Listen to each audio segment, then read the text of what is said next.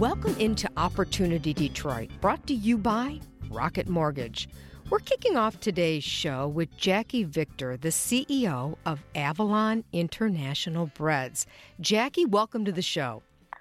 Hi, thank you. So you've reopened. You're in a new spot in Detroit on Canfield. How is it going? It's really going great, I have to say um, you know, leaving our beloved home at, at Willis after 25 years was super painful decision, even if it was necessary. Um, and I, but I just, I honestly didn't expect that it would feel so good so quickly. Yeah, we're really thrilled with it, and so far the feedback from the uh, from the customers is that people are really loving it. Tell us a little bit more about this current spot. Where is it? And, you know, what does it look like? That kind of thing, Jackie. Yeah, so it's literally a block away from us. You walk through the alley on Willis to Canfield, and you're there. It's uh, right next to Shinola and Third Man Records and Bon Bon Bon. That whole um, and it's a it's the space is a large space. It's Jolly Pumpkin, who is our partners, our neighbors, and our friends. Um, and it's a you know instead of six seats now there's 90 we never had a kitchen. We were you know scurrying around making breakfast sandwiches and all sorts of different ways to make to try to make efficiency and now we actually have a kitchen. Um, so you walk in and you see the little kind of miniature version of the avalon counter with our familiar wooden counter that actually we were salvaged from the downtown white YWCA back in '97. Um, that was an old bowling alley, and um, some of the iconic uh, signage, and, and it, it feels like Avalon kind of shrunk down a little bit, but in a bigger space. So you'll people are finding the the really favorite products of Avalon, of course, our sea salt cookies, our scones, our vegan muffins, and but then also what's really exciting that we're doing is we are the whole idea of collaboration with Jolly Pumpkin really was embraced by the community. And we started thinking wouldn't it be cool if after 25 years we also start featuring and highlighting and partnering with other emerging small bakeries. And so mm-hmm. we have Walter Pat's and Detroit Cakes and Bakes and some other small bakeries that are emerging, and we're actually curating some of the some of their favorite products as well. So it's kind of we're calling it kind of like a baker's marketplace. That is a really interesting concept. How did you come up with that? Well, in in our new business model, we are we shrunk. We have a we had a huge fifty thousand square foot bakehouse on the east side that we're selling. We're shrinking down into a five thousand square foot space, and we're we are really reducing our, our product line to just those products that were the favorites, at least for now.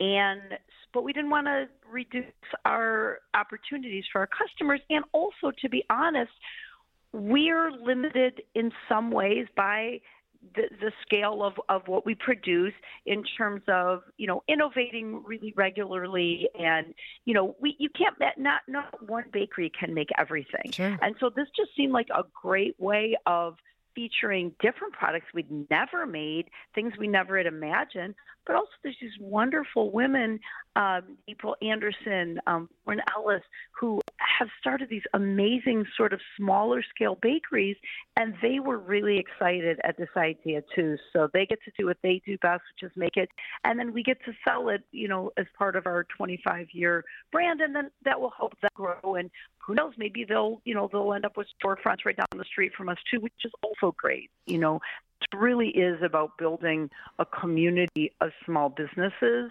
and a community of high quality food businesses in Detroit. And um, that mission we've never faltered on. I see great potential here too for cross promotion and cross marketing, Jackie Victor. Absolutely. Absolutely, totally. With Jolly Pumpkin, with these small bakeries, and even with the the other bakeries on the block, we still are good friends with Flo, um, which is a wonderful clothing store next just next to the old space, and so we'll continue. We'll you know make sure we continue the collaboration with her as well. Um, yeah, so it's really exciting. And I mean, the other really great thing is I think all of us that loved the Willis space so much. There's certain things we just got used to, and one of them was that there's basically no seating. I mean, it, since COVID, there's basically six seats, and mm-hmm. you, it was fun to sit there, but then you felt like bad because what if other people wanted to sit down, or often you just you couldn't sit. Well, now we have 90 seats, so people are just showing up there going for meetings. I'm having meetings there, just having coffee with people where I, I didn't before because I didn't want to take up the seats. And it's really leisurely and it's lovely and it's full of light and the space is in great shape. So that's something I didn't really appreciate as much and i think mm-hmm. other mm-hmm. customers did too like we just didn't realize we were making it's like you know have an old funky historic house that has these creaks and you just learn to live with it and you love it for that but sometimes it's time to to make a change and i'm excited to be able to make this a gathering space for larger numbers of people at one time and it's really it really is a lot of fun Talk to us a little bit about the history of Avalon International Breads. How did you get started in this business 25 plus years ago? Well, it is one of my favorite subjects, so you'll just have to stop me if I go on too long. But I'll try to keep it short. Um, tw- about 26 years ago, the co-founder of Avalon and myself, we wanted to start a business in Detroit that, in a in a word, we used to say would uh, do good. So, uh, focusing on three bottom lines: earth, community and employees. And this is before Whole Foods was promoting triple bottom lines and this kind of thing. And frankly, people thought we were a little crazy. But we loved the neighborhood of what was then called the Cass Corridor. we just saw it had tons of potential, but also just had great people there, really diverse people who lived there and worked there and visited there. And where other people thought, as our landlord said, that the neighborhood wasn't ready for windows because the space we had didn't even have windows when we got there. We saw a community that was literally hungry for high quality food and also for a kind of customer service that frankly wasn't so common at that time of really being accessible and embracing of lots of different kinds of people and that really was our absolute bottom line is it, our customer service mission was to provide an oasis of healing and compassion in a world that is sorely in need. And in 97 that neighborhood did have a lot of unmet needs and there was a lot of homelessness a lot of vacant buildings. And to us it wasn't a sign of hopelessness. It was really a sign of it was a community that needed some love sure. and had a lot of love to give. So that's how it all started. But instead of what we thought, which we would be doing 98% of our baking and, and delivering up in, in the suburbs, from the day we opened, there was retail lines out the door. And so that was the beginning mm. of when we realized we really had tapped into something. And it was really it's just been a great home for us and a great community for 25 years. I think the interesting part of the story, the most interesting part of the story is that you started this before Detroit was kind of a hot spot for entrepreneurs. I mean, you believed in the area and you said we're going to give this a try. That's impressive.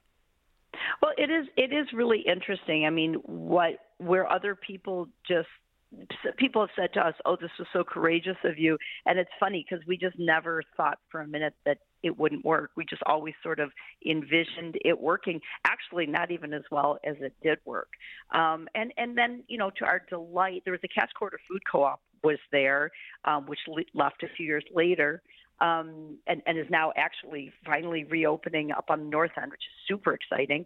But um, one by one, little businesses started to open, and it really became a beautiful community of small businesses that then spread to now hundreds of businesses and tens of thousands of new residential um, develop, you know, uh, units, and um, and of course the cultural center has just taken off as well. So it's it's been a great ride, and and really, honestly, for me, the privilege of a lifetime. And now it turns out you're in an absolutely wonderful spot in the city where all kinds of businesses are springing up.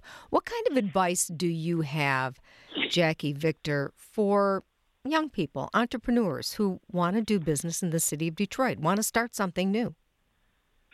Well, the first thing that came to my mind was uh, advice that someone gave me very early on, which was listen, get to people who are good, really good, and listen to them. And mm-hmm. one is your accountant, and one is your lawyer. You don't have to spend a gazillion dollars, but you need to make sure that you are legit and you're following the laws. That is very, very important. The other thing is I would really say is people write a business plan and, and, and maybe they make too big of a deal out of it or maybe it's perfunctory. But for us, writing a business plan really was not a process of documenting what we wanted to have happen. It really was creating a vision of what we wanted and then an opportunity to poke holes in it. So, really, a good business plan. You have to do your due diligence, not in order to justify what you're going to do, but to make sure that there is really, there has to be a need, either real or perceived, for the product and or the services that you're providing. So that's really, really important. And yeah, it's partly for the banks, but banks are responding in part at least to the homework that you've done. The third thing I think one of the reasons why we, and it was a very different time, but why we, I think, were so successful out of the gate is we both had, Anna and I had both been community organizers and really involved in the community. and so from the very beginning, we created way before the internet, way be, I mean, way before social media, way before any of that. We create, we reached out to our natural community of support and engaged them in it. So we sold pre-sales of of bread, and then people came and so we had our initial fundraising that way. It's kind of like crowdsourcing, kind of like a trial, right? Yeah, mm-hmm. yeah, yeah, and and or just they, but people gave like bought pre-sales even before we baked bread, and then they came and they redeemed them. We we raised our first six thousand dollars that way. So really, I think being engaged in the community and and involving the community, and so other people are invested in your success, whether it's five dollars or five hundred dollars. I do think there's something about inviting people to be part of what you're doing, and then other people have skin in the game. But at the end of the day, you have to make sure that your customers are the focus of everything you do. So we thought at the beginning we were just going to make bread. But then people like, you girls going to make sweets? And we're like, ooh, we better make sweets. So we started to make sweets. And you can't be everything for everybody, but your customers are, you're really there for your customers, and you have to make sure that you're listening. Probably my favorite part about running a business, which is really weird. I mean, I love customer service, but my favorite part about running a business is handling customer complaints because I learned two years ago from one of our competitors and, and mentors, Zingerman's in Ann Arbor, this wonderful process for handling customer complaints. And what I learned is that with humility and compassion and real sincerity and gratitude for people who come to you with their concerns or their complaints, they are our best teachers. And so I, have taught that to generations of our customer service people. You make your job a lot more fun. Jackie Victor, CEO of Avalon International Breads. Thank you for the great advice today. We really appreciate it, and all the best with this new spot in Detroit on Canfield.